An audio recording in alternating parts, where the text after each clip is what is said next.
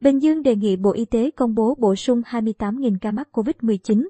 Sau khi có đầy đủ thông tin, Sở Y tế tỉnh Bình Dương có công văn kiến nghị Bộ Y tế công bố bổ sung 28.000 ca mắc COVID-19. Sáng ngày 23 tháng 11, TS, bác sĩ Nguyễn Hồng Chương, Giám đốc Sở Y tế tỉnh Bình Dương cho biết, chiều cùng ngày, đơn vị sẽ gửi công văn đến Bộ Y tế về việc kiến nghị công bố bổ sung 28.000 ca mắc COVID-19. Theo TS, bác sĩ Chương, trước đó, tại thời điểm dịch bệnh bùng phát mạnh trên địa bàn tỉnh Bình Dương, thông tin các ca mắc COVID-19 chưa được cập nhật đầy đủ vì lý do khách quan. Theo quy định, ca mắc COVID-19 được công bố phải có kết quả xét nghiệm PCR. Tuy nhiên, vào thời điểm dịch bệnh bùng phát mạnh, có nhiều ca mắc đến nhập viện chưa có kết quả xét nghiệm PCR mà chỉ test nhanh kháng nguyên.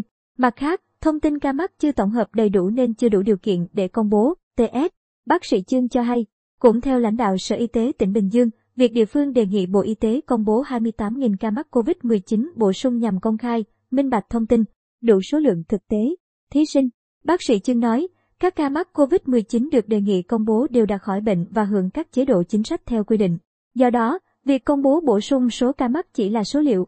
Tính từ đợt dịch thứ 4 đến nay, Bình Dương ghi nhận 248.708 ca mắc COVID-19 qua xét nghiệm RT-PCR, chưa tính số liệu công bố bổ sung 28.000 ca. Trong đó có 241.732 bệnh nhân khỏi bệnh và 2.616 ca tử vong. Bình Dương đang điều trị 2.757 bệnh nhân tầng 1 là 1.848 bệnh nhân, tầng 2 là 528 bệnh nhân và tầng 3 là 381 bệnh nhân. Số bệnh nhân nặng, nguy kịch cần thở oxy, 249 bệnh nhân.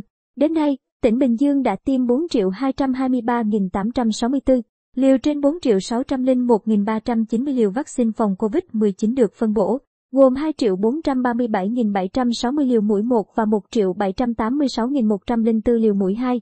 Đã tiêm 144.520 liều vaccine phòng COVID-19 cho đối tượng 12 đến 17 tuổi trong đó. 83.369 liều cho đối tượng 15 đến 17 tuổi và 61.151 liều cho đối tượng 12 đến 14 tuổi.